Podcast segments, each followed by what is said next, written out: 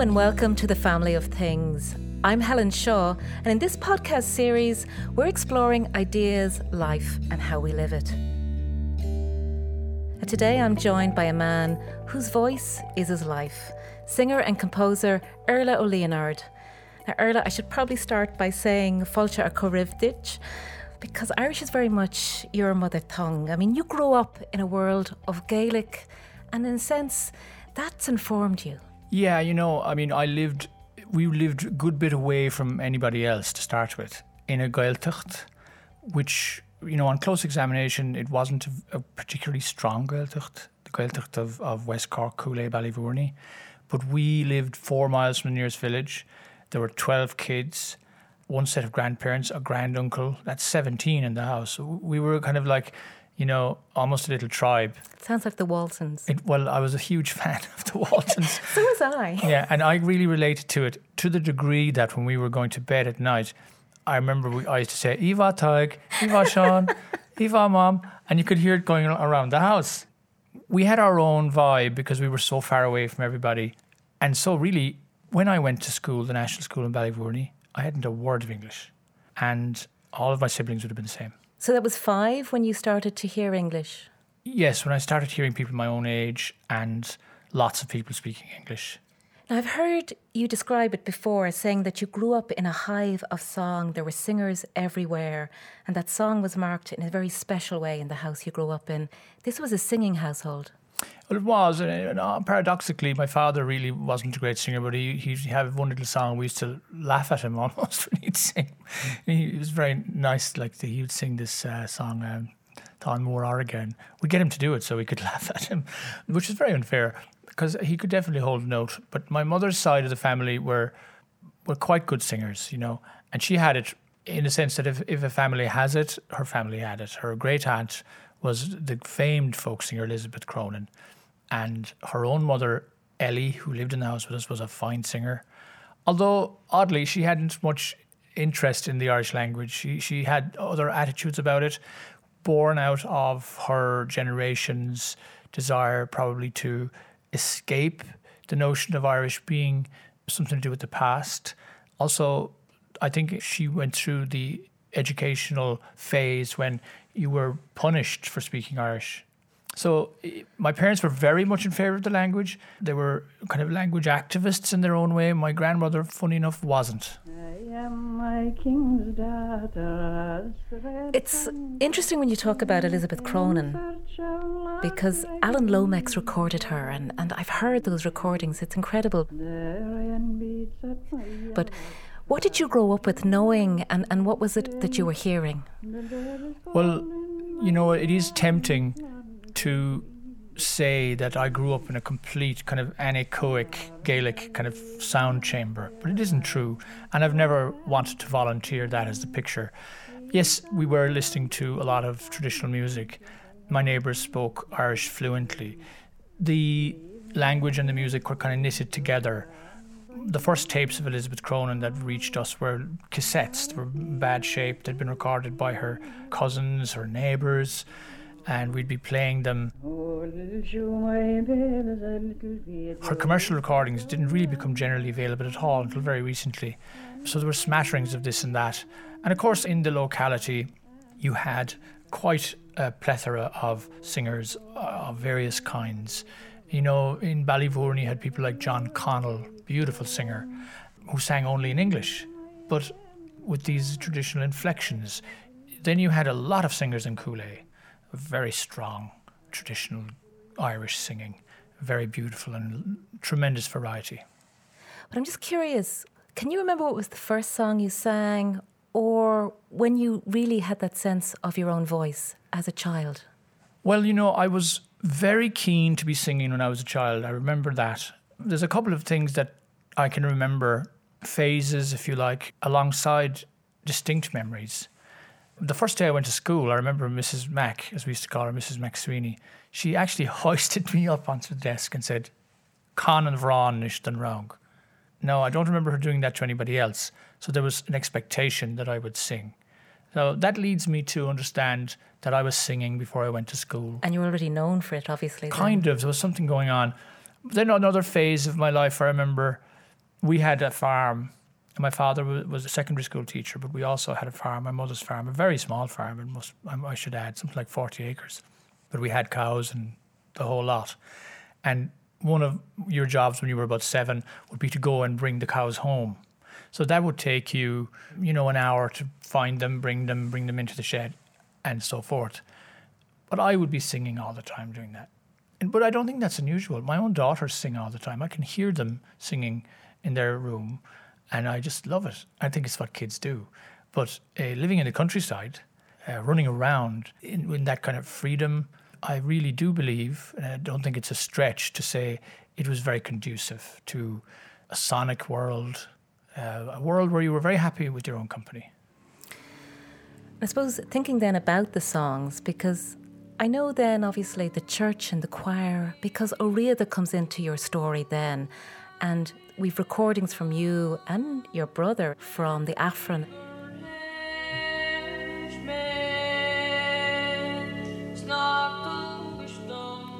Well, I mean, the choir, I joined that when I was quite young. We all did. We, we did it in turn. There was 10 boys. You know? So only a, a men-only choir, which it still is today. And um, we joined it one after the other. We were there serially, and the whole lot of us were there. So at one point, there was seven of the Old Nords in the choir. It was quite a large proportion. It might have been 30% of the choir at one point, you know. Take us out, and, you know, I'm sure it would be heard. But I was doing that, I suppose, from the time I was about five, maybe four. I do remember actually being at a choir practice when Sean O'Riada was still alive in his house, which is, which is where they would happen. You had these rows of benches in his, his sitting room he was in the front with this pianola piano, piano a Steck, modified stick. It no longer had the pianola apparatus that had been taken out. And to the left, then over the fire, was a beautiful pastoral painting by Walter Verling. Uh, we didn't have a painting like that at home. So here's a man with kind of you know, a cultural kind of panache, if you like.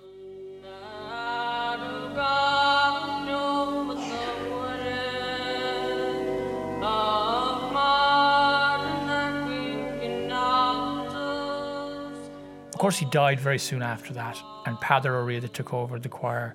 And, and I do remember one of the changes that happened. It became far more child centric. The kids were then in the front, we were in the back prior to that, but he brought us to the front, so we were around him like a kind of a shell. And he also then started doing classes for the younger kids every Saturday. And it was during that phase in my life that I started to prepare songs, to engage more deeply with them, to learn difficult big songs and then to perform them publicly. So that was the beginning.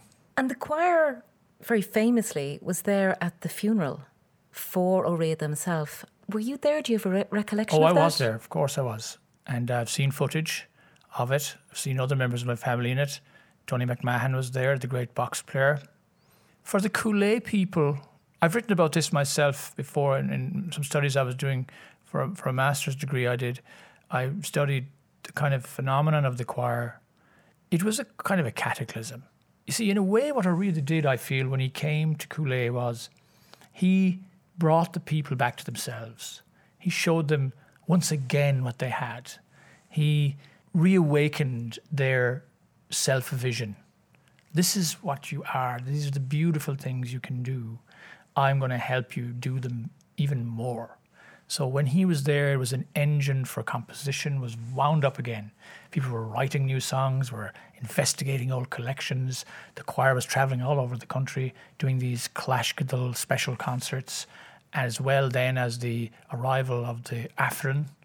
These revolutionary, impactful events in the 60s, all coming out of a tiny, tiny little place, which must have felt quite exciting for the people. And then to have it taken away so quickly arguably six or seven years after he arrived, was very difficult for them, I believe. Very difficult. I've interviewed some people for, for that study, and it, to them, it was almost like their hero was gone.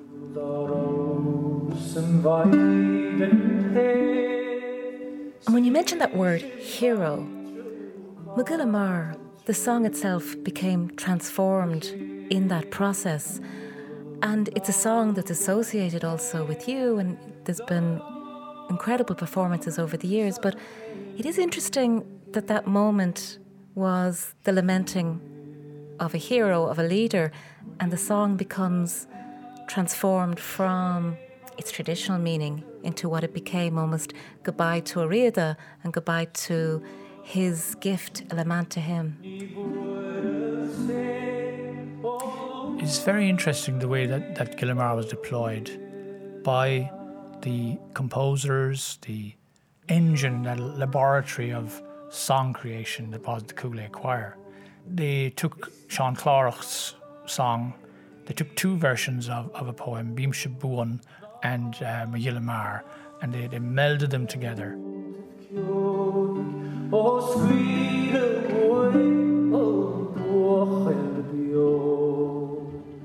And uh, they turned it to their own purposes, which definitively was to say goodbye to the chieftain, to celebrate a great life, a great force. And it was a very beautiful, intimate, creative gift, if you like. And for years afterwards, we would sing this on the road. I remember we would sing it. I do think that, you know, my my physiognomy, my my whole vibe as a singer was shaped by the experience of singing Miguel Mo Ghile Mear, that last song of the evening. The back would straighten, the voice would darken.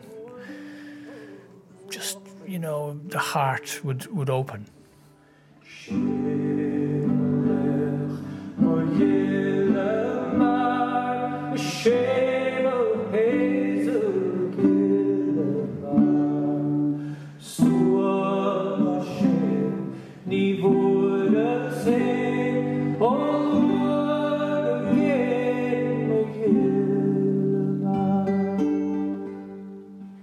It's a song originally written for Bonnie Prince Charlie, a love song. It really, in a sense, many ways, can be performed as a love song, but it becomes, when performed by you and when you hear it in that post the period, it's a song which becomes profoundly identified with our tradition and our loss. It's almost like a kind of an anchor against change, you know? It's a song to remind us, to reawaken in us this vision notion that O'Riada definitely engaged with this idea of the fact that we were possessed of a tremendous artistic civilization at one point, that we had a lineage of, you know, learned greatness as a nation. This was a big theme in the 60s, you know, the people who started out Gael Linn records and that language movement and O'Riada, they kind of cemented around this idea that there was a great vision that could be reignited. I do feel these days, perhaps fatalistically, that what we're left with is not that now, but more rather access to it. But what I don't sense is the, the belief in it. The, our story is fragmented now, you know, and my own task as a musician, you know, my own my own sort of approach, and those people that I work with most frequently, we're engaged partially anyway in providing access to people into these visionary areas of self. It doesn't have to be Irish speaking. It is really more what are we? Are we? And can we be? And I think, you know, in the work that I try to do in music, it's not something like it's not a mantra I have or even a, a plan, but it seems that I always end up being an access point for that. And uh, I like that actually because inside that channel, it's a very deep and beautiful place, full of powerful emotions, of nostalgia, of dream, of kind of visioning. People need that. I'm going to come back to some of that, Iarla, but I'm curious about this image of the 10 brothers, a household of 12 children. I'm curious about what it is to belong to such a large three generational community in that household. Well, I think my parents have always been kind of a great adhesive kind of influence on, on our family. We have these family gatherings, you know, when they were 40 years married, when they were 60 years married. They're still both alive and well, thank God. I'm very fond of my parents. We all are. We're lucky that we have that vibe. How old are your parents now? Uh, my dad, I think, is 87, and my mother is a couple of years younger than him. Still young? Still young, but they're, they're great. I ring them very often. I try and visit them as often as I can we had a very big family. It was a huge crowd living in the house. I mean, I remember we used to have Our containers of cornflakes were like catering size. It was hilarious. I don't know how they did it, you know. They did something amazing. They did it very well. And uh, it would be very difficult to follow. I came about three quarters way down. I'm, I think, number eight or nine of, of, of the 12. I And are you all felt- yeah. close? Are you all Uh, close now? We are close. I mean, you know, I, I'm closer to some than others, but I never feel in terms of like, say, if I'm close to X than Y, I never feel that there's any reason why I'm not close to Y. It's more, it's more time. There's so many. I ring people and we meet at family gatherings. We're close. And we're good. We're good with each other. I think. And in terms of the family and your siblings, does everybody sing, or were you the special, the golden child? Everybody in my family sings. I'm, going to lay that out straight because it's true, and they're all very good singers at that. I'm very nervous singing uh, anywhere near my family. When I'm on stage, I can do it somehow. I feel kind of the odd protection of the stage. The stage is a shield. But if you were to ask me to sing at a family gathering with all my family, it's very nerve wracking for me because they're all great singers. And there is a sense too, like maybe I've migrated from the core. Sometimes I've done this, that, and the other. And I like to do my own things in music, not just to be wedded to a notion that's static. But they're all very musical. Um, my brother came to see me recently in in the Netherlands. I was performing there, and I was a, I was a bit nervous actually, in anticipation that he would be there. You know. So this was the gloaming. Yes, needlessly, perhaps I was. I was. Uh, you know, he really enjoyed it. Actually, you know, we're the kind of family that where if people have a view, they'll probably say it to you. But I've always had tremendous support, and I, you know, to be fair, I don't really know what it's like to have the shoe on the other foot, and so I'm very grateful to them, because time and events have singled me out in one area, and I've never had any issue arise out of that other than a sense of support and pride. So I'm very lucky. And Iarla, obviously, as you were growing up and moving from the choir into maybe other forms of performance, when did you see music as your life, as in a sense your your life work? Well, you know, I mean, is it my life work? Is it, you know, musicians are interested in so many different things. I mean, in, in a way, you kind of end up doing it, and then you get to do more, and then you're doing it. But it is something I'm always thinking about. It's a devil that way, actually, because you're always thinking about. There's no real moment of rest. You're always thinking that record, that group of songs, that concert, that thing you can't finish, that thing you don't know how to fix. Because I'm working on songs all the time and trying to figure out how to make records and things. So it's very captivating uh, in the mind. It does fill the mind space. But in terms of making a living from it, I've read that story about where you wrote to Real World Records Yes. and actually asked them to release your music. Well, in the where, I found myself in the 80s and 90s here in Ireland as a singer was a kind of a complicated situation culturally, I think. One perhaps worthy of some examination, although not by me. Sean-Nós was sort of a subset, a silent cousin in the house. They all knew what room Mr. Sean-Nós was in, but nobody ever went in there. And people only came out of it once or twice a year for the Oireachtas and for things like that was like a cultural museum. kind of, you know. And uh, also, and uh, this is not by way of complaint, I'm merely saying that in the manipulations and experimentations that was going on with Irish music in the 80s, particularly, there was really no exploration of Sean-Nós as a source code, as a codex, as an area of knowledge that could be used to create other forms. It was kind of shied away from as an organic form which could grow. You just didn't go near it. I remember asking people would they produce records for me, would they, and they said we wouldn't know what to do with you. That was literally what they said. We wouldn't know what to do with you. Did you feel yourself caught in a cultural museum? I did.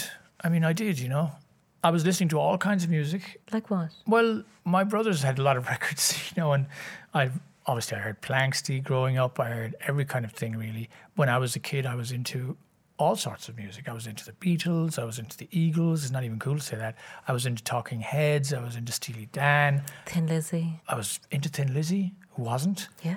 all kinds of stuff. And, and then I, I did hear some ambient music as well. I was well into Brian Eno's music. I remember buying LPs of his in Cork City You'd have to hitch in. I was telling my son recently, I used to hitch in when I was his age. I wouldn't dream of letting him hitch in for the day and hitch back. Now, what's wrong with us? We've changed, but I used to do it.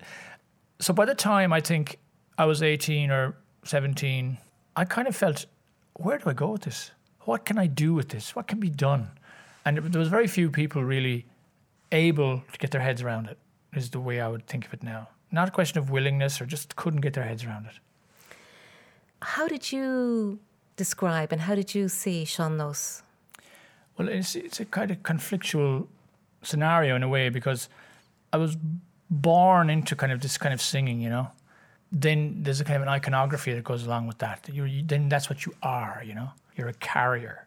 You're not like a singer songwriter. You don't have that freedom of maneuver. You're a carrier of something. You're born into it. It's not a choice you made. That you had some duty to yeah, th- th- and that further it. That comes with duties. Then you see, and it comes with a kind of a pathway that's preordained, of which like preservation is the key idea on that pathway. That's the cultural mission that I felt was implied in that pathway as a culture bearing kind of singer.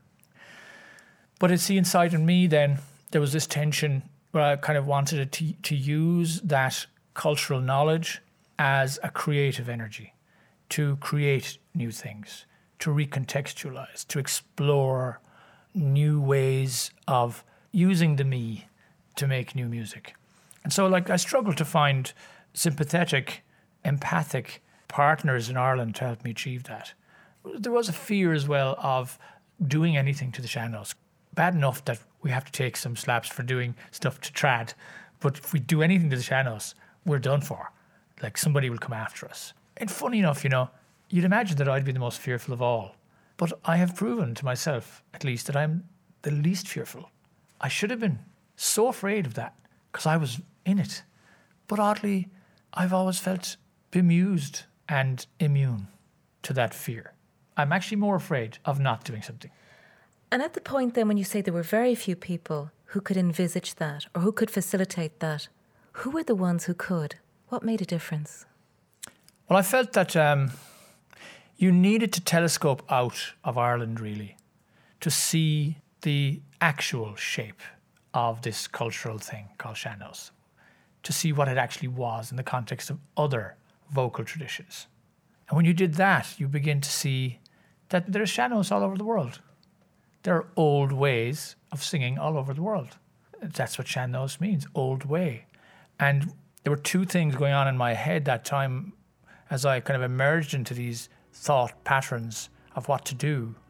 One of them was that ambient music, it had the capacity to accept ornate styles of music as part of its matrix because of the way ambient music structure doesn't interfere that much with other forms.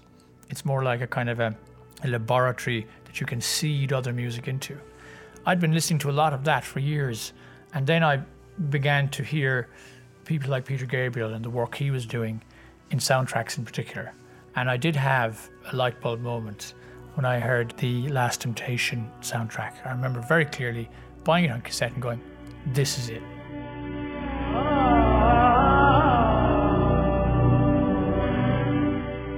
I said, if Nusrat Fateh Ali Khan and these other beautiful voices can inhabit this ambient soundscape, could it be the Sean-Nós can do the same? And if not, why not? So, in a sense, connecting with the global sound and with the global experience and other people exploring this in other cultural vocal experiences was a freedom for you. Very much. I mean, what Real World had done when they started out and they pushed into their own future, what they were doing really was they were they were employing very very talented producers who had a sanguine, open-minded, non-referential perspective on these various vocal traditions. They either liked them or they didn't. But actually, they mostly loved them, you know. And they were able to situate them within a musical language which made sense to the world and made sense to the now. And in a sense, that, that helped me to, to at least alleviate the conflict I seemed to be born with, which was I'm carrying something really old, but I really want to do something new. It allowed you to move on with both the old and embrace the new. It's an aperture, you know. It's not a magic bullet, but it's definitely helped, you know. Now, within what happens, you then, it's the Afro Celt. I know about Crash Ensemble, but I'm also curious as to what you were writing because you're, you're a composer, you're a writer, there's original music happening. How was that part of your story as well? And how did you find that in terms of your composition? Well, I mean, when I started out making records, I had very little really other than my imagination. I had nothing. I had no tools, I had no machines, I had no experience. I remember when I made my first record for Real World with the great producer and composer Michael Brook. I remember I bought a digital recorder and I started recording sounds. The river, and because I was already designing audio platforms for these songs, I wanted to make a song called Awa, for example, a beautiful meditation on the idea of a river. And it's coalescent with this idea as well of the dream vision that poets in our tradition had. There were often in the lyrics, many, many lyrics you could read, they're always sitting by the river and something happens. Usually a female shows up. But they always happen in blinding light. So I thought, I will resituate it into the dark. And I asked one of the great scribes of the Cúil Aodha Choir, Donal Ó Liatháin, the late Donal Ó Liatháin, a wonderful poet, and this was my first collaboration with him, but not my last, to reimagine a song, Bruch and Talain, in a nighttime setting. So he rewrote it, wrote a new lyric, and we created, Michael and I created a kind of a this riverine sound field kind of song.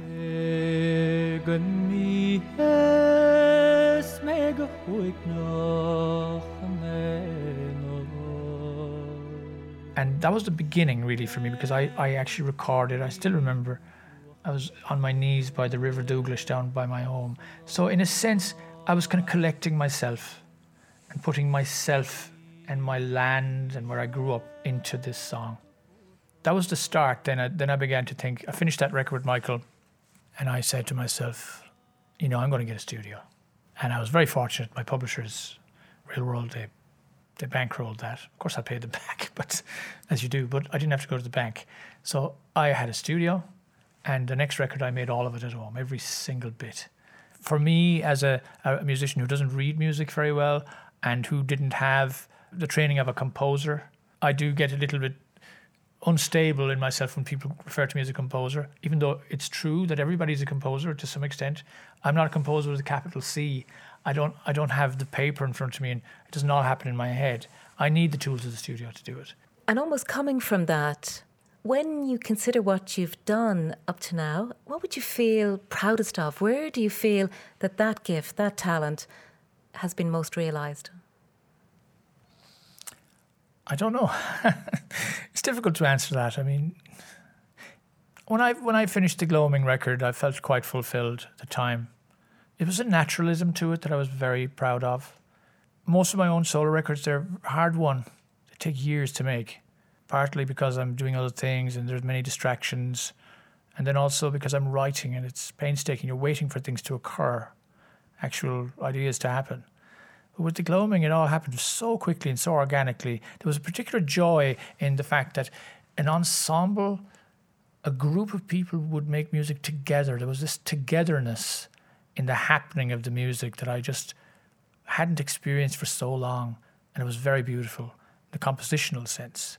It was like very effervescent and very satisfying. But to be frank, and this is probably the sad part, the satisfaction doesn't last that long. you then start seeing that you must do more. So That's there's a, always the next thing I get more excited about. That's the creative hunger which in many ways is probably necessary to stay alive. If you were to have that sense of satisfaction, then it would be all over. But I'm curious just to go back a step. One of the aspects about the gloaming from the audience point of view is that it feels like it should have always been. Mm-hmm. When you listen to it, there's this sense in which this group of people should have always come together and produced this music. So there's a natural flow to it. How did it happen, and what do you attribute to that idea that there's a spirit where, whether it's friendship or common purpose, that it seems like you were meant to do this? Well, it's nice to put it that way. People feel that. I mean, it's like a bit like when you you know you go to a movie and great movies, you're never, you're not supposed to know what happens next, but it always seems inevitable at the end. You know, I think it's a lot of it has to do with mindset. I think mind is soul for me. You know, soul is mind. It's all inside in the head, really. We have very similar tendencies. You know, Martin and I grew up in very, very similar relationship to the tradition. to Martin Hayes. Martin Hayes, to the land, to a kind of vision of our own music. The things in it that we really like are very similar. We were very fortunate in meeting Thomas Bartlett, the piano player from New York, well, from Vermont originally. Thomas's piano playing has the capacity to bring everything together and to widen everything out at the same time. It's like a big vision, and it kind of glues us all together. And Caoimhín's playing then is so mysterious and quite other, kind of wispy. There's that part in our tradition too. You know, the the puka. So I mean, I think it, it all just falls in together. It's pu- total happenstance.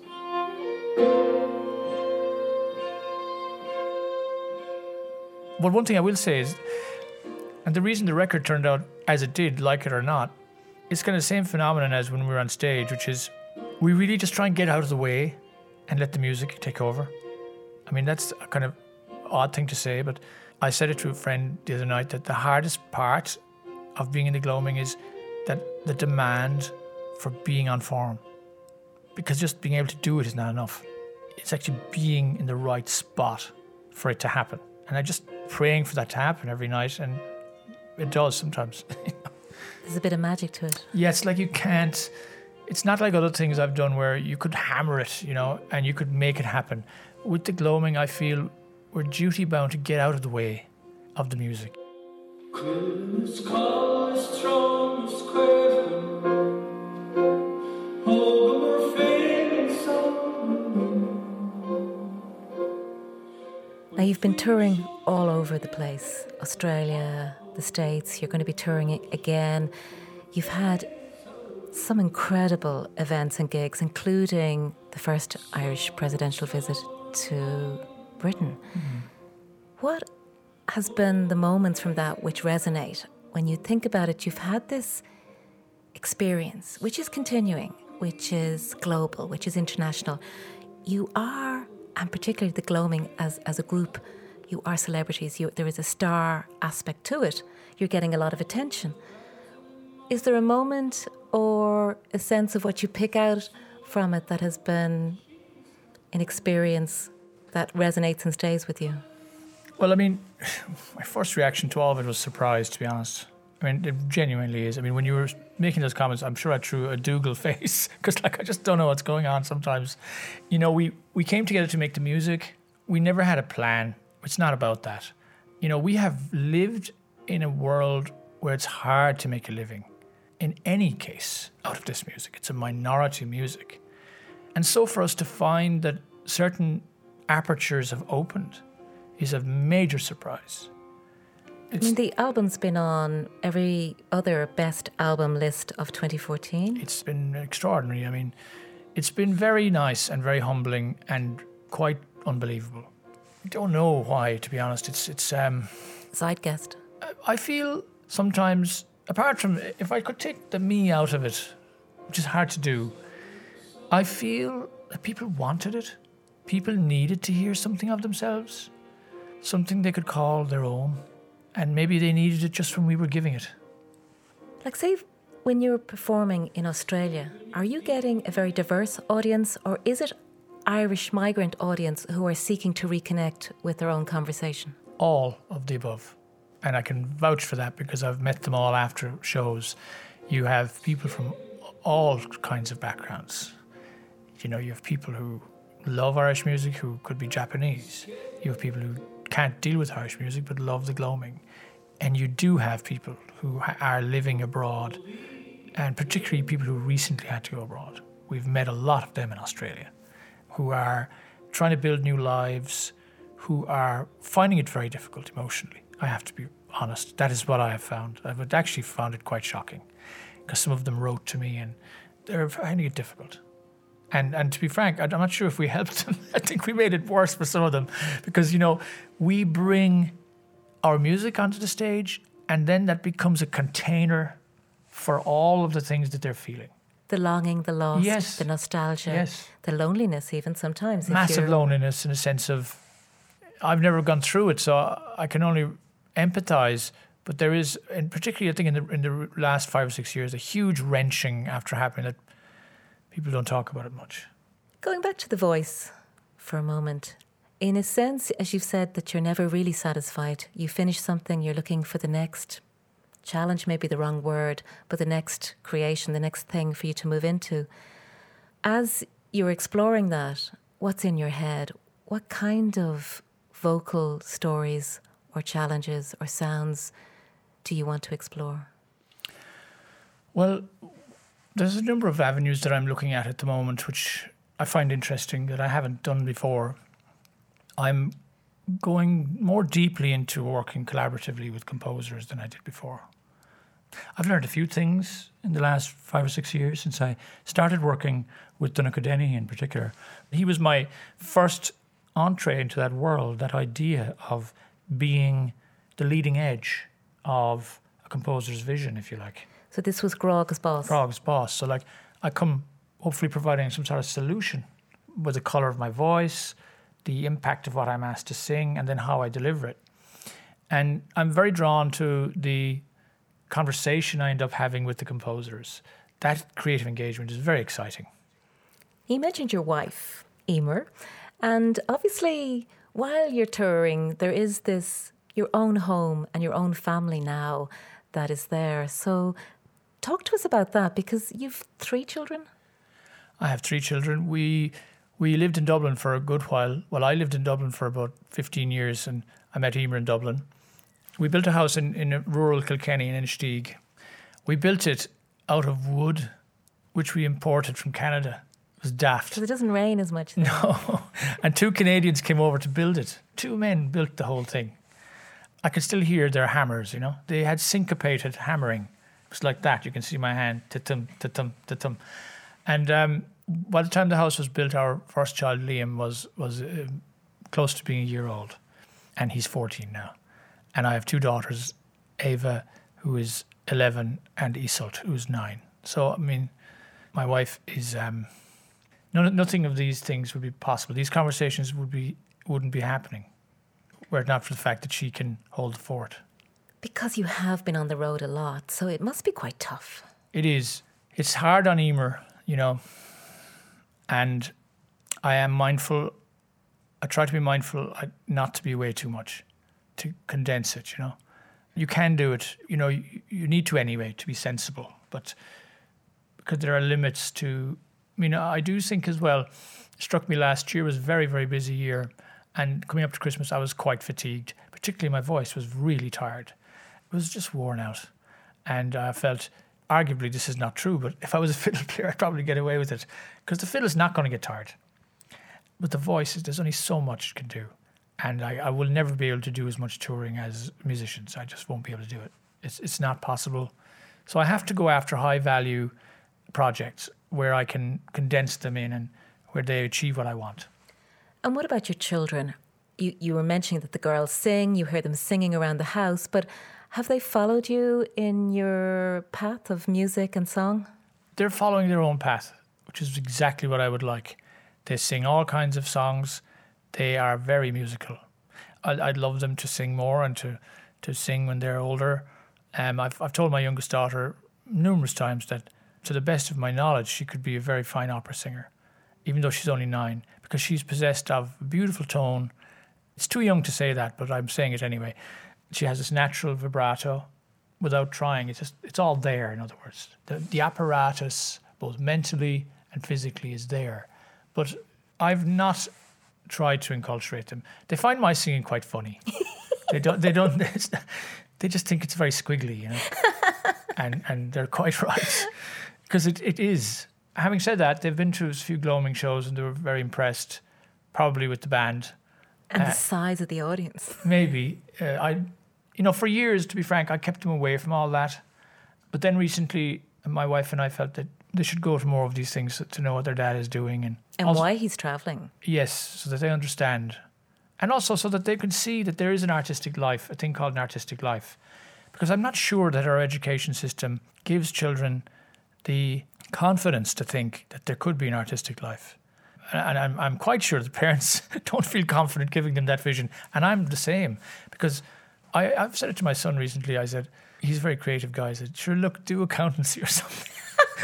you'll be you'll be grand, you know. But like I I didn't mean that. He wants to do film or something like that, and he's a very creative guy and very smart. He could do many things. That's the problem. But know. it's a precarious life. It is, it is. And you know what?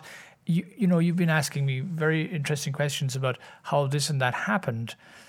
I was reading an interview with Julianne Moore just the other day where she said she made herself happen. Um, I really admire her stance on that. To a degree, that is true. I've done that too. But you have to be lucky as well. I was going to bring in your dogs, but it does seem like very difficult to go to them now. My dogs. well, our no, our new dog is the baby of the house now, and he's he's definitely the baby. Oh my God, my wife treats him like a child, and he he's not house trained yet, and it's very annoying. He's lovely though. He's very sweet. He's there's something funny about him. Can't figure him. out. It's great having a dog. I didn't really connect with our older dog that much, but the little fella, I kind of seem to have connected with him. Like the welcome I get when I come home, well, it's unbelievable. He's pirouetting around on his hind legs. He's a chihuahua. He just won't go down on all fours at all. But they're nice to have. We have a lot of animals. We have a bird. We have a Syrian guinea pig or something. He looks like a, you know, when people shoot animals and make them into a rug, but their head is still attached? he looks like that. He's awful looking, right? He, he got into our washing machine recently and he did about 200 euros worth of damage. Et wires and he just, oh man. He'd made a nest. We couldn't find him for a few days. There was a bit of annoyance. We couldn't find him and he was under the stairs. And uh, we found him eventually. No, there, there have been writs issued to my daughter to keep that thing closed. Now, you did ask animals.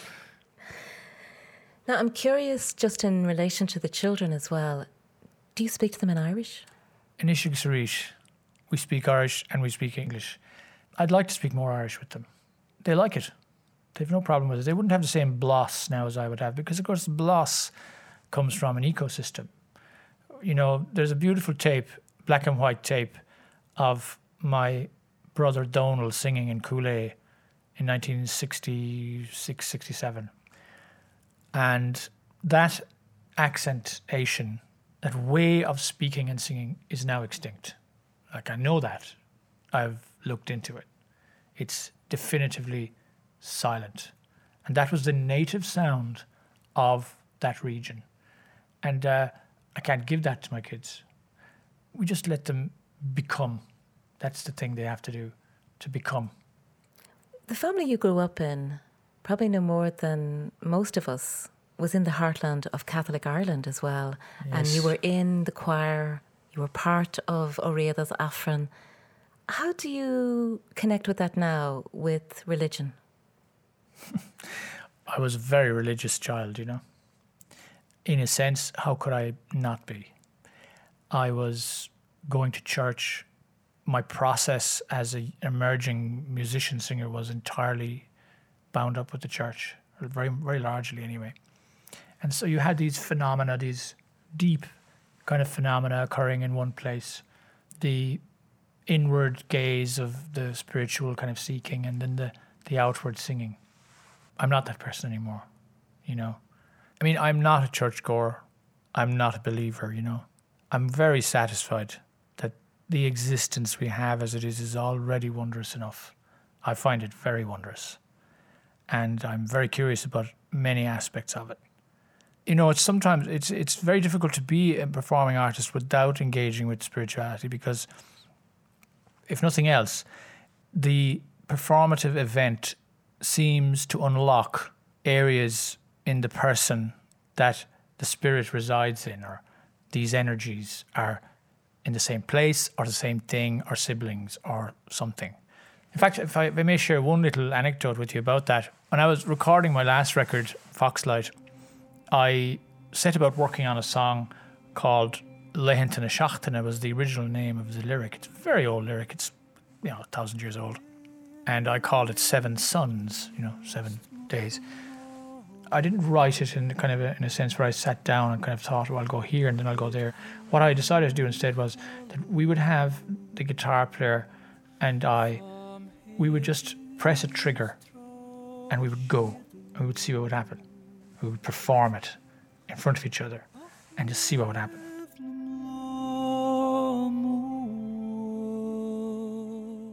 We did that. And during my singing of the song, the various phases of the song, he, talks about I do this on Monday and I do that on Tuesday. It's a meditation for each day. It's very beautiful. And then by the time I got to Thursday, I remember my voice suddenly arced up. You know, it went way up. It just changed direction completely. And some part of me had been reanimated.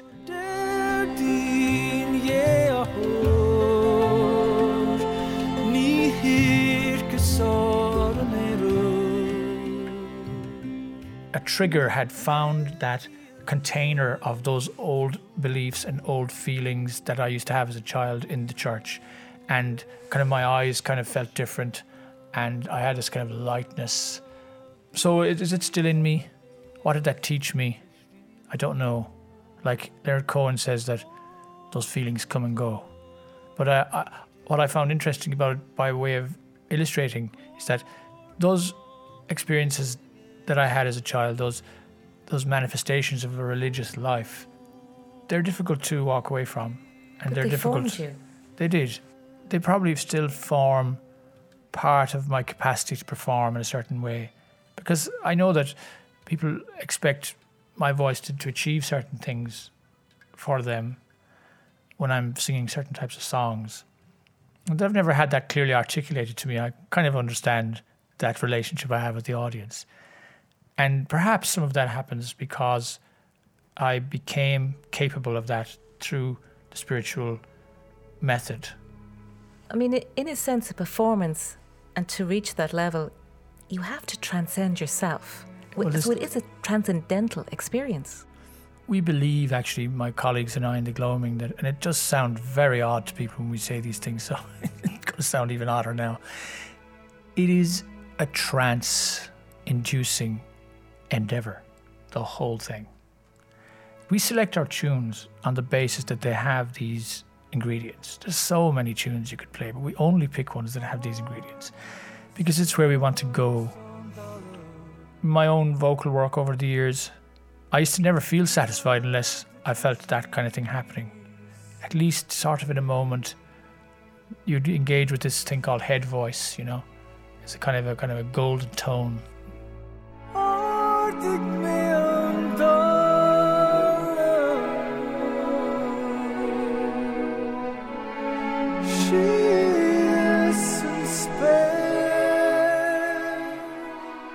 And it just happens for a few seconds and you know it's not meant to happen too often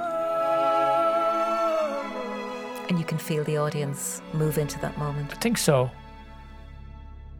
In thinking about who we are and our lives, we explore what we've done and what we feel proud about.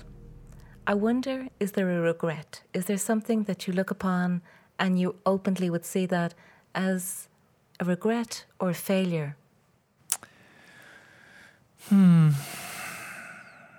I mean the thing you do is not the person you are that's the first thing i am not what i do what i do happens in a public space it's a kind of an artifact it has positive effects that's one of the things that i would say about being an artist that is valuable beyond the self it isn't as neutral, shall we say, as other forms of art can be.